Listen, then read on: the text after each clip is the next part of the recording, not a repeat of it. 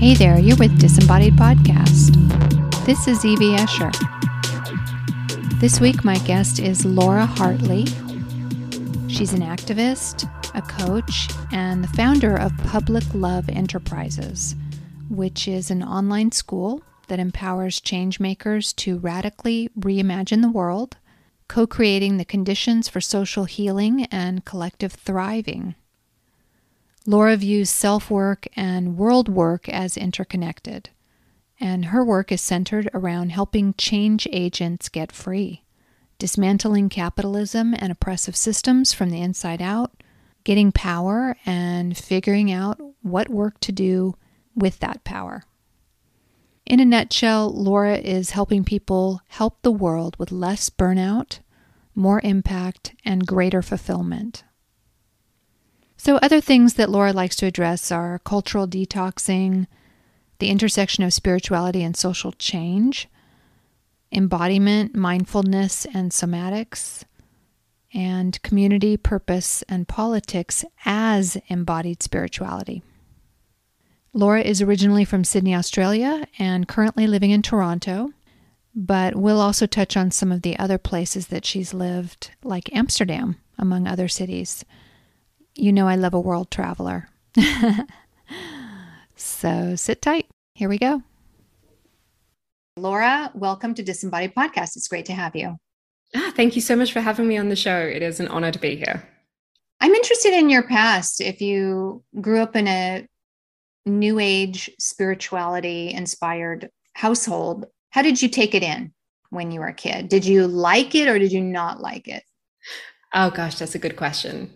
You know, my upbringing has had a huge influence on who I am today and the work that I do today. But yeah, I, the house I grew up in, my mother was not only a coach, but she trained, ran one of the first life coach training schools in Australia. So coaching and personal development and uh, kind of new age spirituality was something that I grew up with and was surrounded by from a very, very young age. And some of my earliest memories are you know, being in the car and having to listen. I just desperately wanted the radio, but like having to listen to Wayne Dyer or Louise Hay or Neale Donald Walsch or Deepak Chopra or any any number of these people. And you could even take it a bit further, like Dennis Waitley and you know Florence Scovel Shinn. Start to name your people.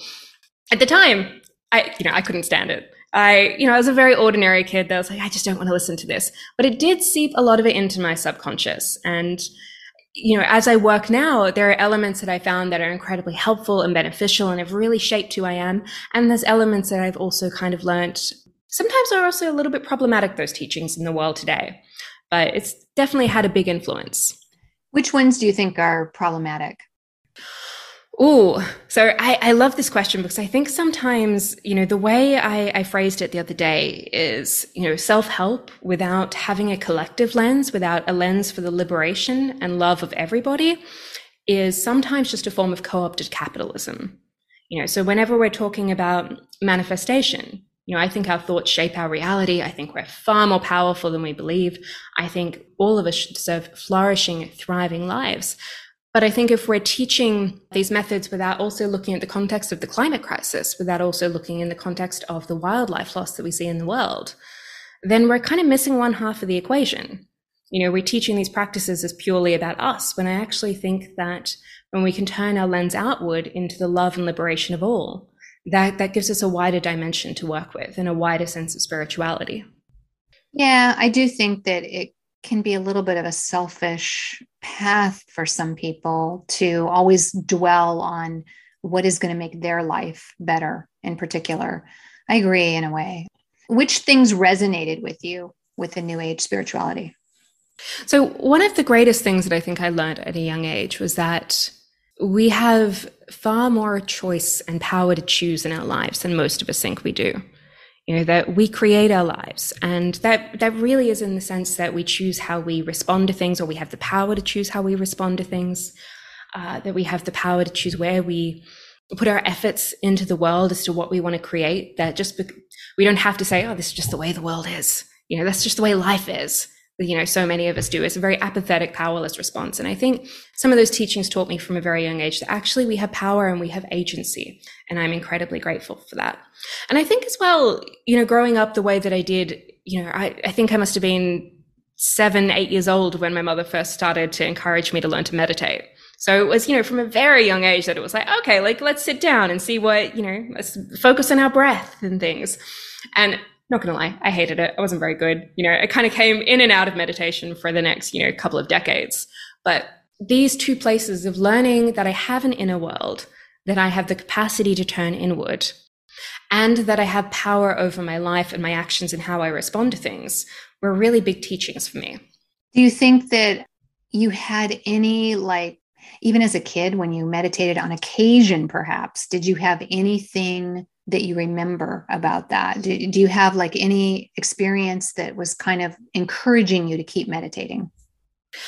I remember uh, and this is less so about meditation but you know the the interesting you know part of my story i suppose is although i grew up in a wonderfully beautiful house that really encouraged me to look within by the time i reached adolescence i had uh, really crippling mental health issues i had really severe depression um, terrible anxiety and a, lot of kind of uh, inner turmoil going on and i remember doing a lot of journaling around that time and writing something one day that has stuck with me ever since, which was step out of your mind and step into your body.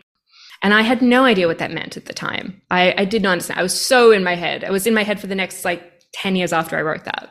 But it was, a, it was a, something that I even remember exactly what it looks like on the page because it was just such a message that kind of came through me that the answers to what I of moving through what I was experiencing, of moving through the, the tension and the distress and the emotions that I was experiencing wasn't going to come just from staying in my head.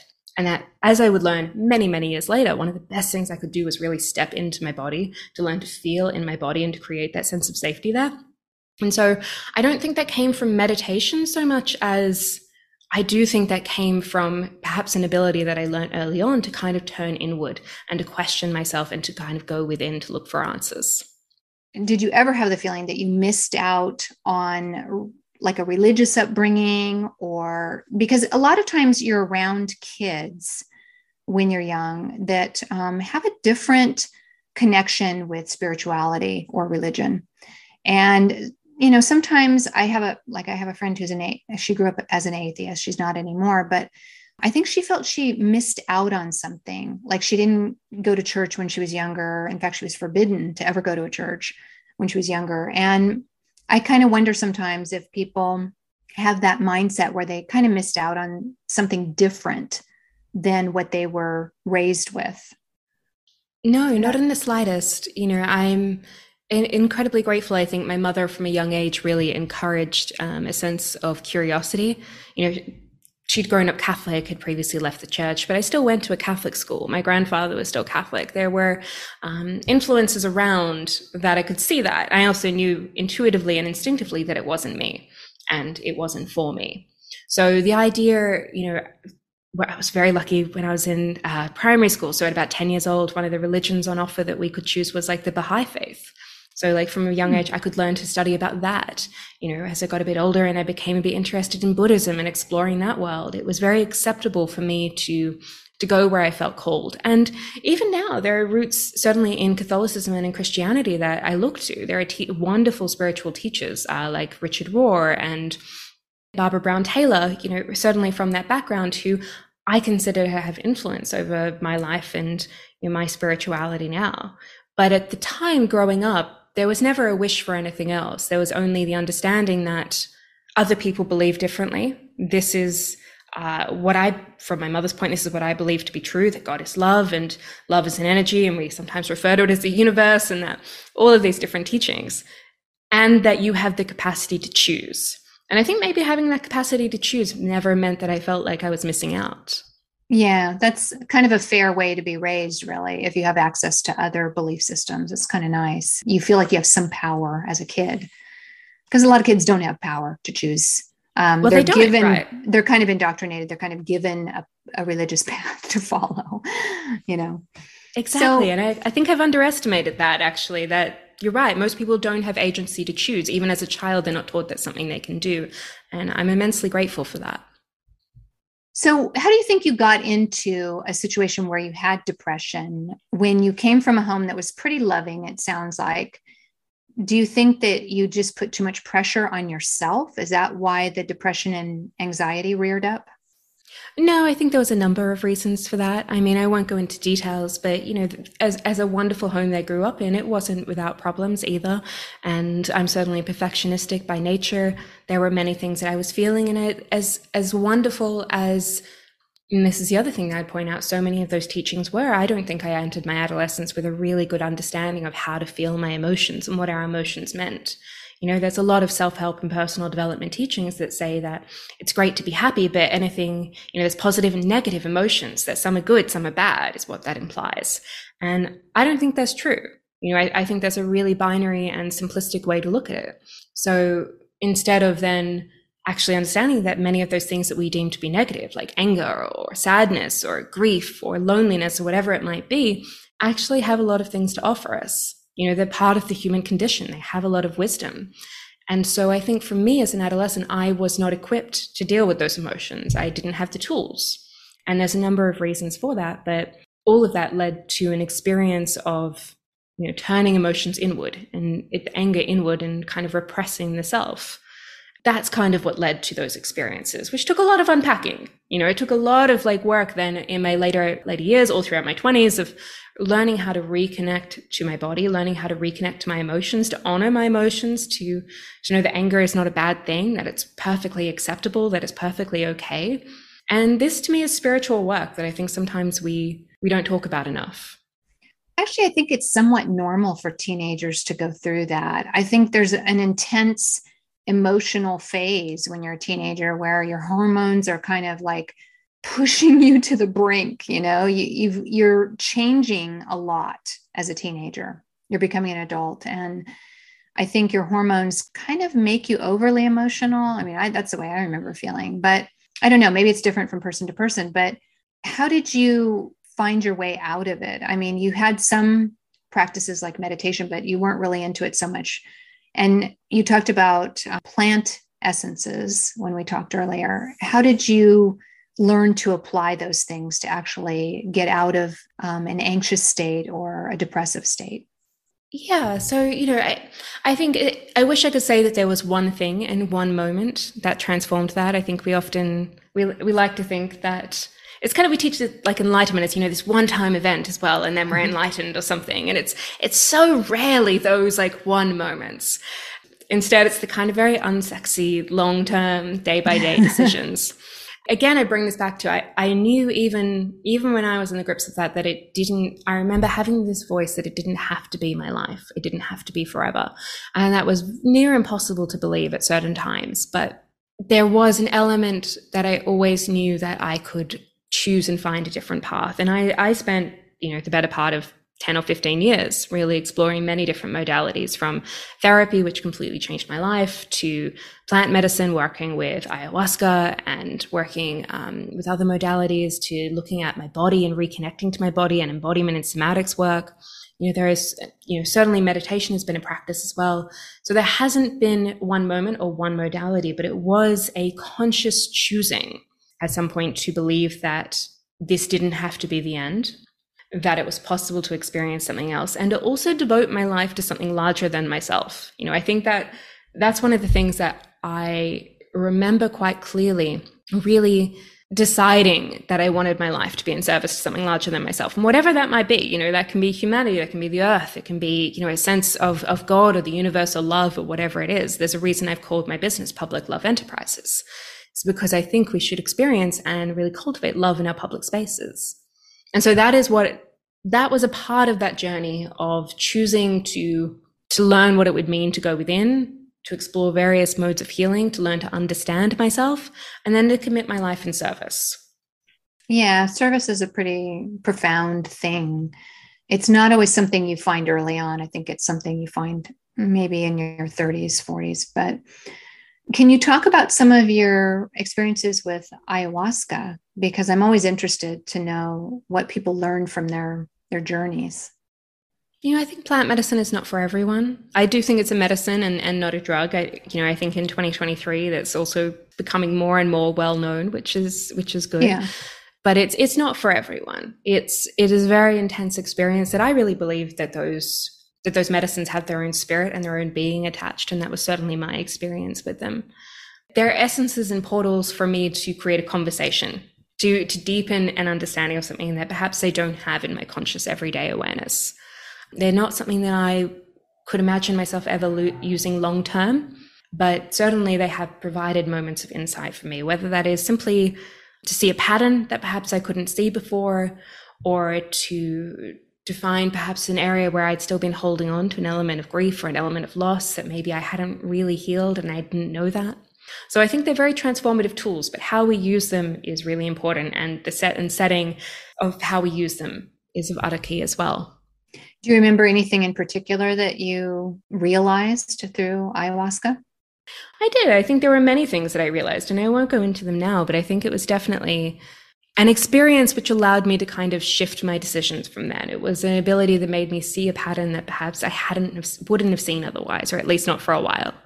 And that was playing out in my relationships and, and in my emotions and reactions. And once I saw that, it was I had again I had the capacity to choose. And I think that's so much of what this conversation is about, right? The capacity to choose, the capacity to have agency. And I was very fortunate to have that as a child, and and how that has kind of transformed into my life now. That I still know that that's something that I have. So what out of all the the things you tried, what spiritual practices do you still have in place on a daily basis? I mean, meditation. I wish I could say I was completely daily. I'm not. Um, I'm like all of us. So, you know, sometimes, sometimes go through phases of great discipline and then phases of not. Yeah. But meditation is a practice that I return to again and again. And that includes even just you know, formal meditation, but also more regular mindfulness practices of really noticing my body, of of learning what it's feeling and where it's feeling it and why. I would say also practices of prayer. I don't follow a particular religion, but I do pray. And I think that there's power in saying what is on our heart and in asking for what we desire. And on top of that, I think, you know, it's this idea of returning to service. I think sometimes we have a vision of spirituality in this world that is very self based and for me, my understanding of a deeper spirituality, a more robust spirituality, is one that also acts. It's one that is embodied, and therefore it is one that is in service. So coming back to, well, what is my purpose? What, how, how can I be of service today in whatever capacity that might be? Is a spiritual practice that I return to regularly. So who receives your prayer? Who out there in the ether is receiving your prayer? It's a great question. I wish I knew. You know, my definition of God is it's very energy based. It's very, I think all of us are individuations of that energy. So I don't know who's hearing it or if I even really could understand fully who is hearing it, but I trust that there is something that there is an energy that is conscious, that is aware, that is larger than myself, that has the capacity to. It's kind of a leap of faith type thing, I guess. I, I don't think it could hurt to pray necessarily. But um, that's interesting that, I mean, a lot of people seem to have an idea of who's out there in a way, but it's always interesting when it's kind of an open ended question of who's out there. Yeah.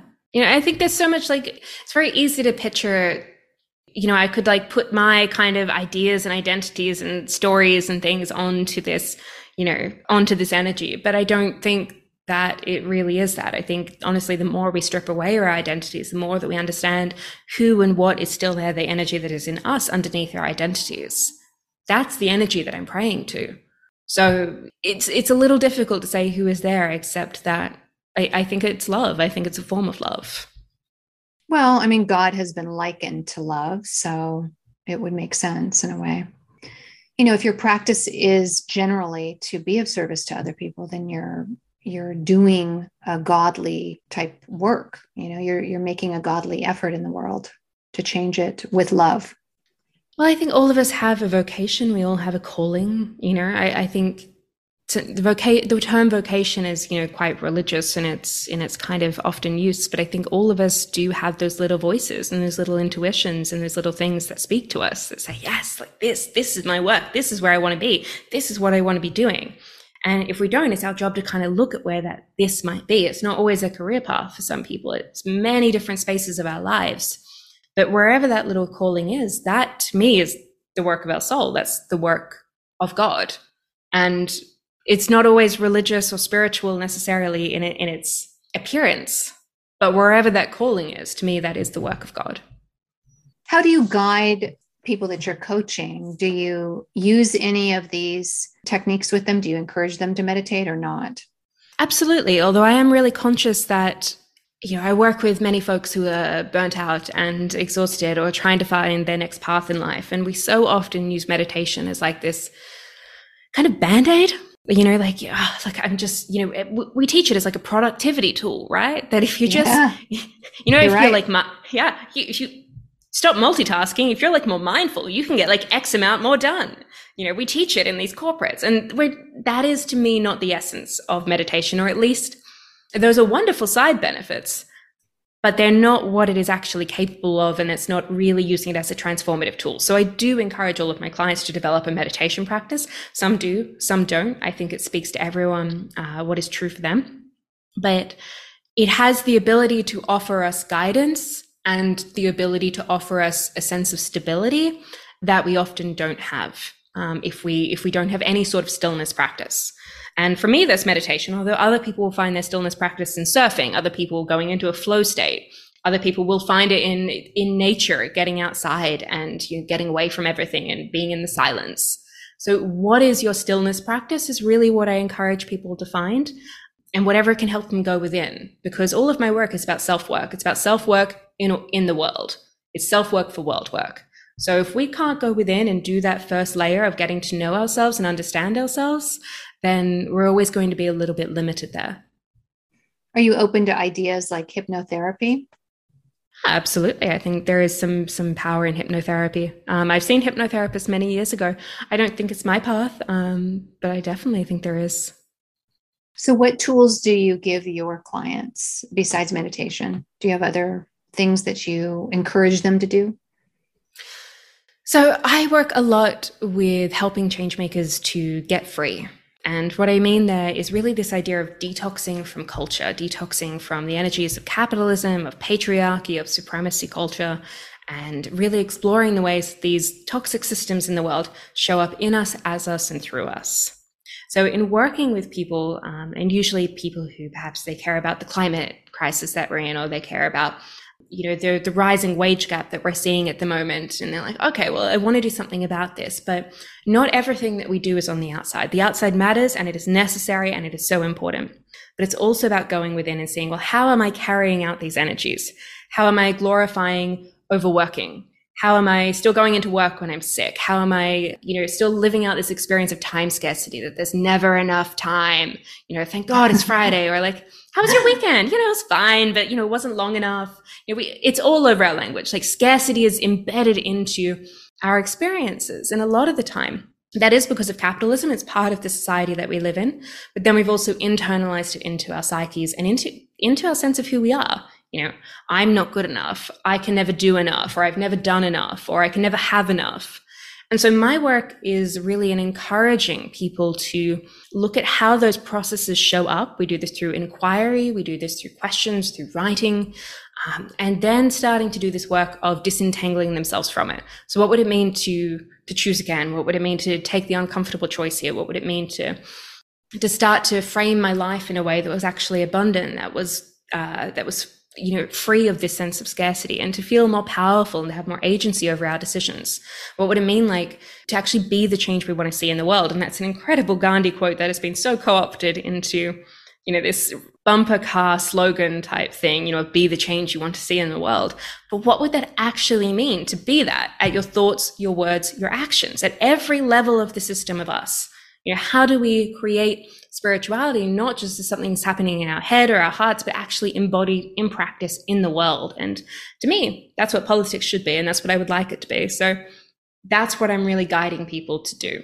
Go within, explore it, figure out what's theirs, and go forth and live it into the world. That's pretty cool that you're working with that idea of scarcity. I've often thought that that we're like we're kind of bombarded on like Instagram and everywhere really with these idea like quotes, spiritual quotes and different things. It isn't really possible to process those constantly throughout the day and have them be meaningful. You almost have to take some time off of work or you almost have to like be away from the fray to even comprehend these spiritual truths to experience them at all and understand them and start implementing them i guess. I don't know how you change a busy frenetic world because every single thing is pushing us to be busy and frenetic all day long. That's why i often silence my phone not just when i'm podcasting but nowadays I, I silence my phone almost all the time because the constant clicking and ticking and chiming of that goddamn phone drives me nuts it's like it's constantly reminding me that oh i forgot to do this. Oh i got to do that. Oh there's another thing tomorrow. I can't stand it anymore. So more and more i've kind of disengaged in my own way. And you know that sometimes means that i miss calls. I have to catch up with my phone later in the day sometimes and i think oh people tried to reach me and it was important you know? And i guess i have to weigh it up like when to do that and when not to. But it's like everything in the world is pushing me to be super responsive and to always be doing something in any given moment i guess and i don't know how to disengage from that totally yeah. So, I mean, exactly. This is what I refer to as internalized capitalism. We've equated our worth with our productivity or with what we produce. And, you know, there, there's kind of a few different spaces here. There's one, I think we can do something in the world about this. There is outer work for this. You know, France has adopted a wonderful new law that basically says that companies can't email their staff outside of working hours. Like, yeah, try doing that in North America. Like, it's a, it's a whole nother world. Like, that's revolutionary. So there's absolutely things we can be doing externally, but it's to me this is inner work, right? So to me if we want to really disrupt this energy in the world, we need to learn to do it ourselves. And I think we benefit hugely from taking time out, from going on retreats, from taking a space away from our ordinary lives. It is something I do and I try to practice regularly. And I think that we have far more capacity to make changes in our lives than we like to think we do. Because ultimately, it is, again, this unsexy work of everyday choices. In every moment of every day, what are we choosing? Can we have like, um, you know, do we have a lot of noise on in the background? Are we running at a million miles to do things? Are we overcommitting and saying yes to things? Or can we stop and pause and ask myself, why am I saying yes to this? Why am I doing this? Where is this feeling being driven from? And what can I do to sit with it and explore it and really kind of dive a little bit deeper? You know, I have had, you know, I, I call myself a recovering perfectionist.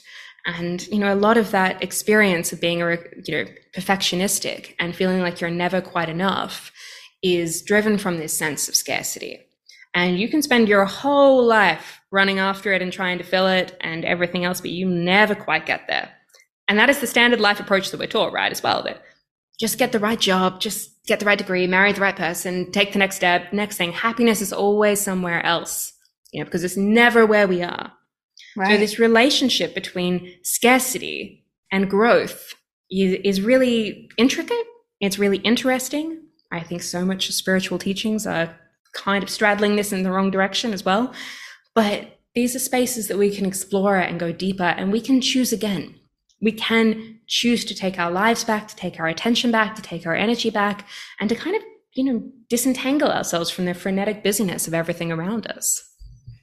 So I'm curious with your clients if they do learn to disentangle themselves somewhat from the high paced environment, maybe that they work in.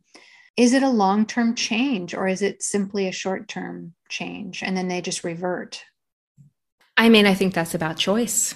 You know, this comes down to that thing. I think a lot of people, certainly the people that I work with, you know, in the change space, we are looking to make long term change because it's not just about our own lives, it's also about the outer system of capitalism, which is driving the climate crisis.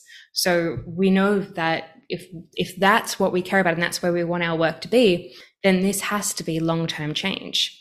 But I also think this question a little bit is this idea of well, is change an event and then after that event I'm just, you know, fixed and then I never have to do it again and and it's not. This is a constant practice of of slowness when we live in a world as busy as what we live in, when we live in a world that constantly tells us each and every day that we are not enough and that you're not enough and that you need to buy something in order to be enough, then we need to really cultivate a practice that is daily about slowing down and about going within and about exploring what's true for us.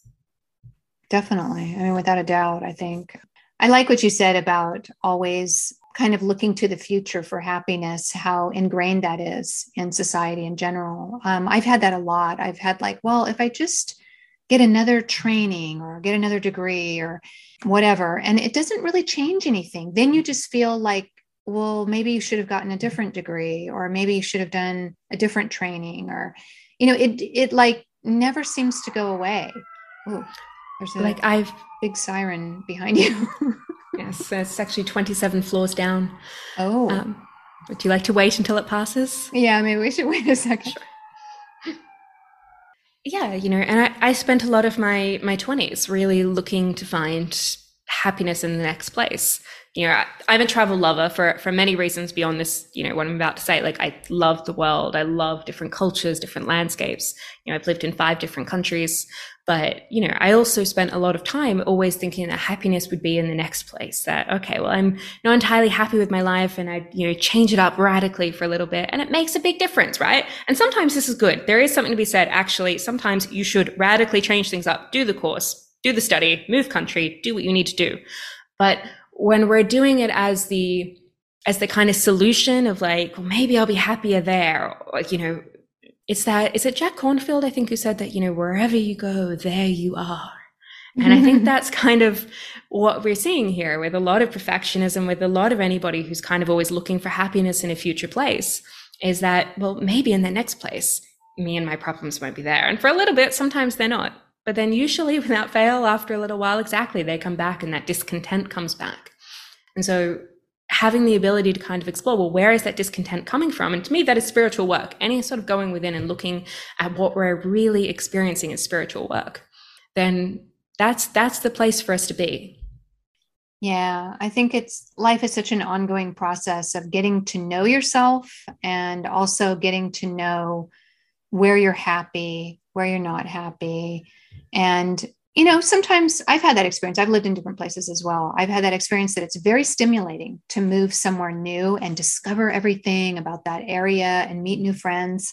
But then it can be also, there's a, a side of drudgery to this where you're bringing all your stuff somewhere and you're starting from scratch again. And you start to feel kind of like overwhelmed by that change and then you start to think well you know it's taken me a long time to meet new people and then you can be hard on yourself for that. So it's tough you know you have to have a certain extroversion probably to move around a lot or to travel a lot for a job. I don't know if i'm extroverted enough maybe to constantly be traveling but uh yeah, you know, and that's certainly something that as my life changes, I look for more and more roots and more and more stability and things that I didn't need before. But I think for me, finding that difference between, well, am I running away hoping that happiness will be in the next place? Or am I actually actively looking and, and following a calling comes down to this idea of going within and seeing, well, what is driving this? Is this this little voice in me that says, yes, this, you know what? Great, let's do it. That's really exciting. Or like, it's kind of terrifying and really stressful, but let's give it a go because something in me is saying, yes, that is the voice that we want to follow. And that is something that I think we do not listen to enough in our culture. So many of us, we've learned, you know, at a very young age to, to disconnect from that voice because a lot of the time it tells us things that aren't necessarily acceptable by our families, by our culture, by, you know, the standard life approach or whatever it might be. But that is the voice. And to me, again, that's a spiritual voice that we're listening to that says, yes, this. And if we're kind of thinking about moving and doing that next thing, but it's just because you know what i'm really unhappy and i don't know if it's going to be any good and there's no big yes voice. It's more just that like oh well maybe. Um, that's the kind of subtle difference there. But it's definitely i think a lot of work to really get to know that and, and to explore that and to understand the difference between the two. And i think it's trial and error too. Sometimes you know you're really learning what those voices are simply by following one and then being like okay maybe i was wrong. And how can i listen better de- next time it's going to be so different from person to person. I think um, I've heard so many stories, just even having the podcast, like, you know, where people have like beautiful experiences moving to another country and, you know, acclimating to that. And it was their calling, maybe. But then there's other situations where people got into a lot of uncomfortable situations that maybe changed their life for the worse. So yeah. it, it can go either way. But how many, like, so you've lived in, you were born and raised in Australia. You live in Toronto now. Where else have you lived? Uh, I've lived in London, Dublin, and Amsterdam as well. Wow. So, okay. You, yes. You got to talk a little bit about living in London and Dublin. I'm I mean, curious. London's amazing. It's a wonderful city. It's one of my favorite places on earth. Um, uh, yeah, on earth is a big call. Certainly one of my favorite places to live. Um, you know, it, it's it's big, but it's diverse and it's beautiful, and the weather is terrible. Um, as an Australian, I do find it very difficult. Even in Toronto here, the grey skies is like it, it can really get to you. But absolutely fantastic. And and Dublin, you know, Dublin is a wonderful city, but I moved there for the wrong reasons. I really moved there at a time when I didn't feel cold there. I I saw it as a safe choice. That was a little bit I, I didn't want to go back to Australia. I didn't know where I wanted to be. I wanted to move to Amsterdam, but it was nervous about it and I, you know, I didn't speak Dutch. And so I was like, you know, I don't know how easy it will be. And so I made a safe choice that was really based out of scarcity and based out of fear to move to Ireland. And I didn't have a wonderful experience there. Wonderful country, beautiful people, you know, lo- love Ireland, but for me, it wasn't the place for that I wanted to live. Um, and that for me was a real lesson there in understanding, well, what is driving me in moving? What is driving me in traveling? And where is that coming from? So why was Amsterdam such a mecca for you? You know, it's funny. I still don't know. I the moment I went there, my first visit, uh, I immediately fell at home. I just felt at home. It felt so natural to me, very few places have felt that natural to me and i i still absolutely adore that city it's it's somewhere that i'll always return to hmm. yeah i've been there once it was a long time ago and it's a very tolerant city it's known for that but i i didn't have any special feeling there I do like Holland and I like Belgium as well. The food was quite good. yes, the fries, the fries and mayo. I do oh my that. god, yeah. Uh, but I think, you know, to me, it was an energetic thing. I really do believe when you go certain places, you can kind of, you either connect or you don't connect. It just resonates. Feel the energy. Yeah, yeah, exactly. And I'm really big on that. Wherever I, wherever I go, whoever I meet, there is an energy thing that I am sensing. And for me, Amsterdam and London, parts of London definitely have that. Um, and so it's really great to be able to explore where I feel that and where I don't in the world and try and use that as a guide. And how do you think Canada is different from those places? Oh gosh, I mean, it's much more North American. You know, I, I think as an Australian, in some ways, uh, Canada is a little bit like a cold Australia. Certainly, both part of the Commonwealth. There's there's shared things there. There's a lot of similarities, but you know, culture-wise, it's definitely more American. You see that with the tax and the tipping and uh, a whole bunch of wonderful things across this country. So it's very different, uh, very different to Europe, certainly in terms of the way the cities are designed, the way people live in them um, you know, much more built around the car, much more built around, um, you know, high rises and things in different spaces. But it's well, a beautiful country, Canada. You've got the French speaking side, though, which makes it a little more interesting, right? Yes, which is also a little bit more European. It's really inter- Montreal and, and Quebec in general is beautiful. I'd love to see more of Quebec, but you know, there's a little bit you can see that influence there, and you can also, to me, I think you can feel it a little bit in the slowness as well. Certainly so you, compared to Toronto. So do you think you would go back to Amsterdam in the future? Uh, you know, you never know. At, at this stage, uh, visa wise, I'm not part of the EU, so it's uh, we'll see what happens in the world. But more than likely, I think I will end up probably splitting my life between the UK and Australia once once the Canada uh, experience is out of my system.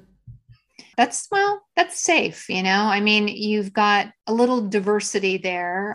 I think that I've never been to Australia actually, but it seems different enough from the UK that it would be a little more exciting to tandem your life between those two places. Well, exactly. And my, my partner's British as well. So, you know, this is when we're kind of, uh, you're, when you're from two different sides of the world, you need to kind of uh, decide where you kind of want to be. And I think we'll probably settle in both for periods of time. So it Australia is a wonderful place. It's just very far from everything. Yeah, Well, Laura, thanks so much for coming on and sharing your insight. We will leave a link to your website in the show notes for this episode if anybody wants to get coaching with you or connect. thank you, Evie, for having me on. It was a pleasure to be here, and thank you for the conversation. Yeah, likewise.